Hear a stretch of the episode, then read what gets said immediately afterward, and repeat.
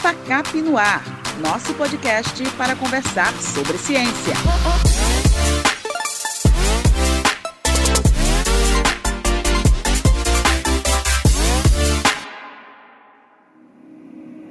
Esse é o podcast FACAP no Ar, nosso espaço para falar sobre ciência. Hoje nós vamos conversar sobre serviços de internet, telefone e TV por assinatura.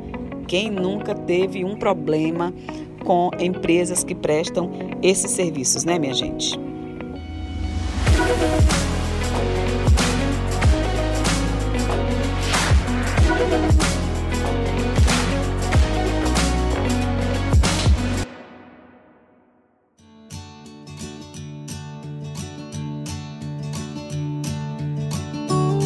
A gente vai conversar hoje com a professora Geraldine Cavalcante. Ela é a nossa coordenadora do Procon FACAP e eu sou imensamente grata porque a senhora sempre vem compartilhar esses conhecimentos de direito do consumidor. Como vai, Geraldine? Muito obrigada. Eu estou ótima e é sempre uma alegria estar aqui com você.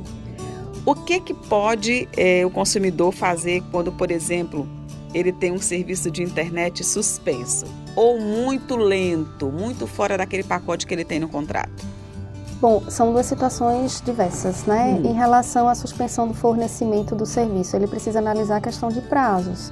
O que foi que aconteceu para ele estar com esse serviço suspenso? Foi realmente uma falta de pagamento? E ele tem que ficar atento.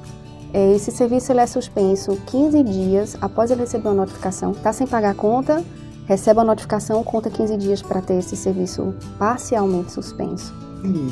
É, se não pagar 30 dias depois, suspensão é, total. total.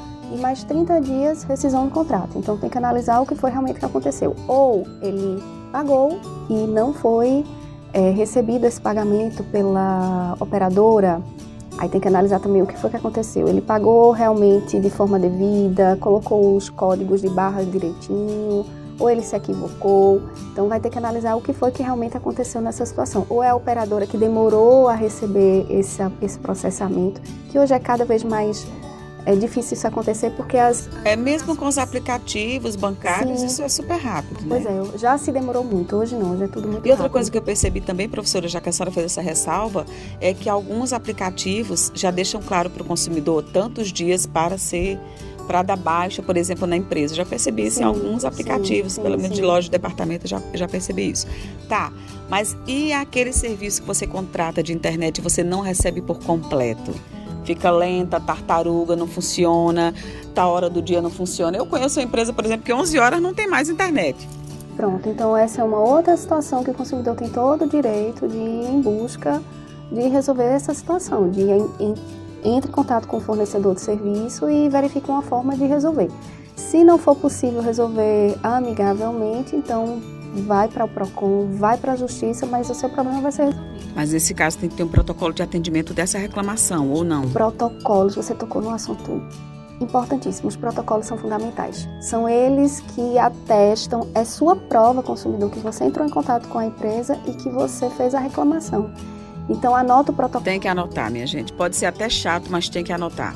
Anota. E a gente tem uma última instância que quando nada funciona como a gente gostaria, às vezes o Procon não consegue conciliar, vai aplicar multa à empresa de, que descumpre é, os seus deveres, mas você não vai ter o serviço restabelecido. Você vai para a justiça, o juiz determina, a empresa ainda assim não cumpre, daqui que você consiga executar tudo mas tem uma última instância que é maravilhosa e que funciona super bem, hum. que é a Anatel. Você tem o site da Anatel que você pode reclamar. Para reclamar na Anatel, você primeiro tem que passar pelas, pela, pelo menos pela reclamação administrativa junto à empresa, você tem que ter um número de protocolo. E funciona super bem. A, a Anatel, Anatel dá um feedback? Dá. Ela resolve em 10 dias úteis, salvo engano, são 10 dias corridos. 10 dias corridos, eu acho você tem seu problema resolvido. Olha que coisa boa, acho importante isso. É, uma coisa que a gente tem vivido muito nessa era super era digital é essa questão das TVs por assinatura, né? A gente tem a TV por assinatura que normalmente você faz ali já num débito automático de cartão de crédito. Você praticamente não tem contato, porque não é uma empresa física com quem você possa conversar. Mas aí o serviço também de uma hora para outra desaparece. Eu já passei muito por isso, viu? E aí a gente, a gente fica sem saber é, o que está acontecendo. Nesse caso, quais são os caminhos para o consumidor? Primeiro, entre em contato com a empresa. primeiro passo é esse. Saber da empresa o que é que está acontecendo. Às vezes é o um seu. saque, um serviço de atendimento ao consumidor. Isso, que elas dão vários meios, né? Por e-mail, por telefone, pelo próprio site, um, um localzinho lá para você reclamar. Então, às vezes, o problema é interno lá do, de cabo, de fio, alguma coisa de satélite. Enfim, tenta primeiro resolver com a, com a empresa. Se não conseguir, vai para os outros canais. Com protocolo.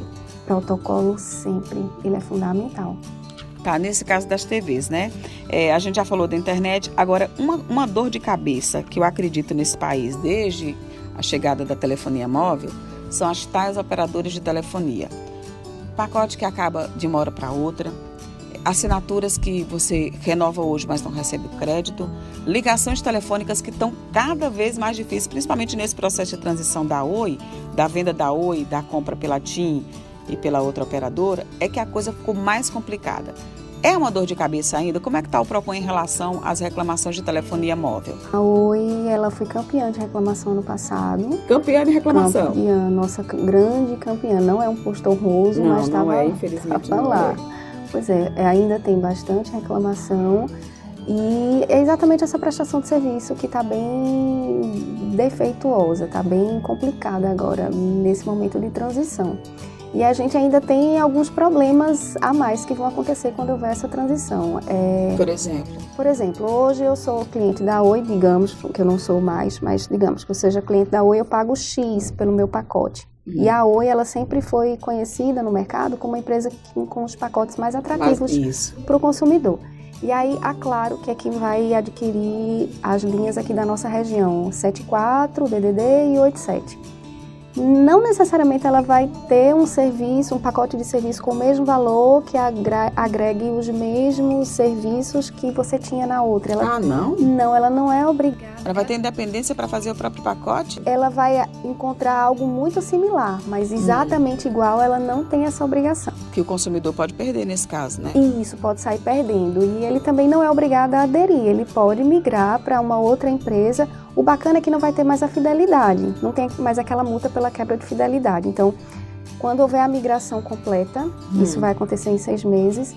Se eu migrar para Claro e eu não ficar satisfeita com o serviço, mas eu tinha um plano com fidelidade no, na Oi, eu posso fazer a migração para uma outra operadora e não vou arcar com multa rescisória. Ah, isso é ótimo, porque antes a gente era obrigada a ficar 12 meses, por exemplo, com a mesma operadora. Sim para manter o plano lá na operadora. Todas essas, essas cláusulas de fidelidade elas vão cair por terra com a migração. Isso para os pacotes pós-pago, né?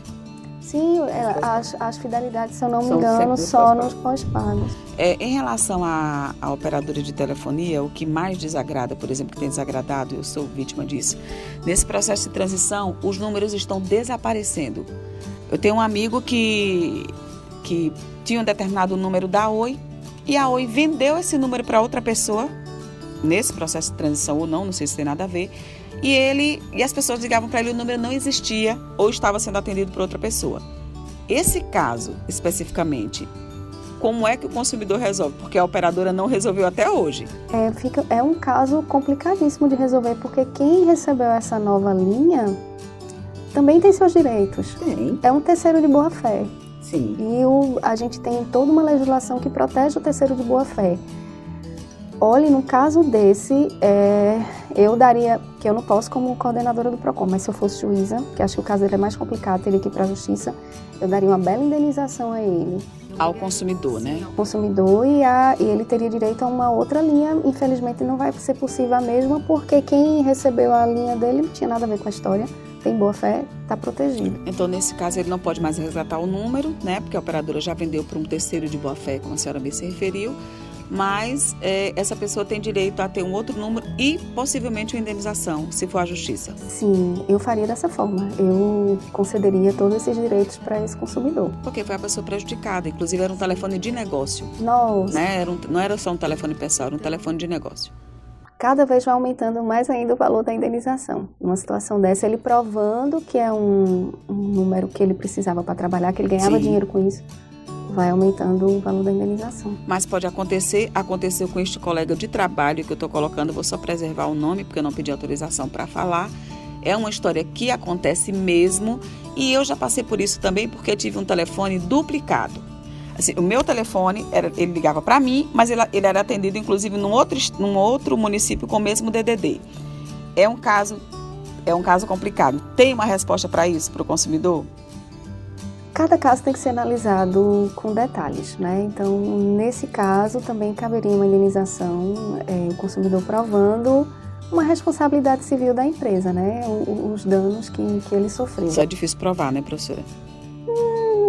Nesse seu caso, pensando aqui, botando a cabeça para funcionar, como é que você provaria isso? Eu atendo várias vezes a mesma ligação e eles pedem, inclusive, para falar com o dono de uma locadora de veículo.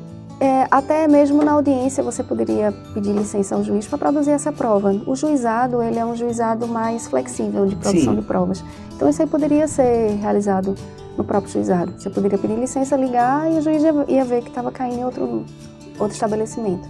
Que, que fantástico. É, só para a gente encerrar, a notificação no caso de prestação de serviço de telefonia que a gente conversou, de TV a cabo que a gente conversou de, inter, de internet, essa notificação ela é obrigatória mesmo antes do corte do serviço, do fornecimento, mesmo no caso do atraso de pagamento do consumidor? Sim, ela é obrigatória. E se não houver essa notificação? Aí a empresa está irregular, também vai dar brecha para o consumidor depois processar e pedir indenização por danos morais. Eu adoro esse Procon Facap, minha gente. Olha que conversa maravilhosa. Minha gratidão, professora Geraldine Cavalcante. Muito obrigada por informar tão bem o consumidor. Esse espaço é sempre do Procon. Que funciona? De segunda a sexta, das 8 às 11, encerrando ao meio-dia, das 14 às 16h30, encerrando às 17h30 todos os dias. Todos os segunda dias. Segunda a sexta-feira, com os nossos monitores maravilhosos. Meu abraço para toda a turma do PROCON da FACAP, que faz sempre um serviço maravilhoso. São excelentes. Se eles não fossem eles, o PROCON não seria o que é. Uma coordenadora maravilhosa dessa também, né, minha gente? Muito obrigada, Geraldine Cavalcante. Esse é o podcast FACAP no ar, nosso espaço para falar sobre ciência. FACAP no ar, nosso espaço para falar sobre ciência. Eu sou Maria Lima, com a produção dos estagiários Karine Ramos, Vitória Alves e Davi Rocha. Até a próxima!